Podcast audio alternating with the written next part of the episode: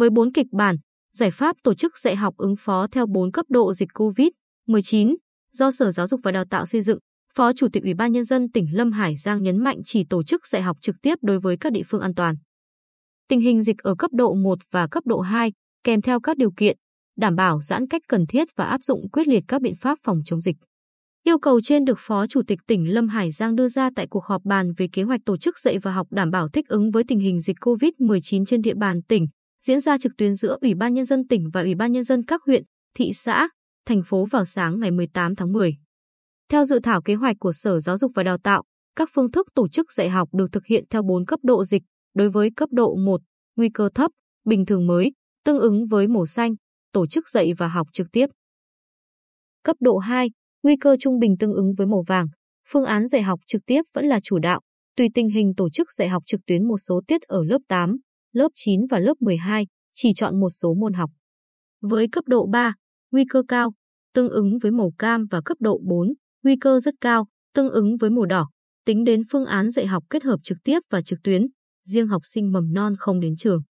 Phó Chủ tịch Lâm Hải Giang lưu ý đối với các địa phương ở cấp độ 3 và cấp độ 4 kết hợp dạy học trực tiếp và trực tuyến, tùy theo điều kiện cụ thể của từng trường, trong đó ưu tiên dạy học trực tiếp cho lớp cuối cấp, đặc biệt lớp 9 và lớp 12. Điều chỉnh chương trình dạy học theo chương trình tinh giản, tập trung kiến thức cốt lõi. Ủy ban nhân dân các huyện, thị xã, thành phố chủ động xây dựng kế hoạch, phương án tổ chức dạy học trực tuyến. Các sở, ngành, địa phương, doanh nghiệp viễn thông có kế hoạch, biện pháp hỗ trợ học sinh diện hộ nghèo, cận nghèo, hoàn cảnh khó khăn do tác động dịch COVID-19 đảm bảo điều kiện về thiết bị, đường truyền học trực tuyến. Các cấp, ngành phát động ủng hộ chương trình sóng và máy tính cho em. Tình hình dịch COVID-19 được kiểm soát, đến ngày 18 tháng 10 các địa phương đã tổ chức dạy và học trực tiếp, trừ bậc học mầm non của thành phố Quy Nhơn lùi đến ngày 25 tháng 10. Các trường triển khai dạy bù cho học sinh. Phó Chủ tịch Ủy ban Nhân dân tỉnh lưu ý, tuy nhiên, phải tổ chức dạy bù hết sức khoa học, hợp lý, không tạo áp lực quá lớn lên học sinh.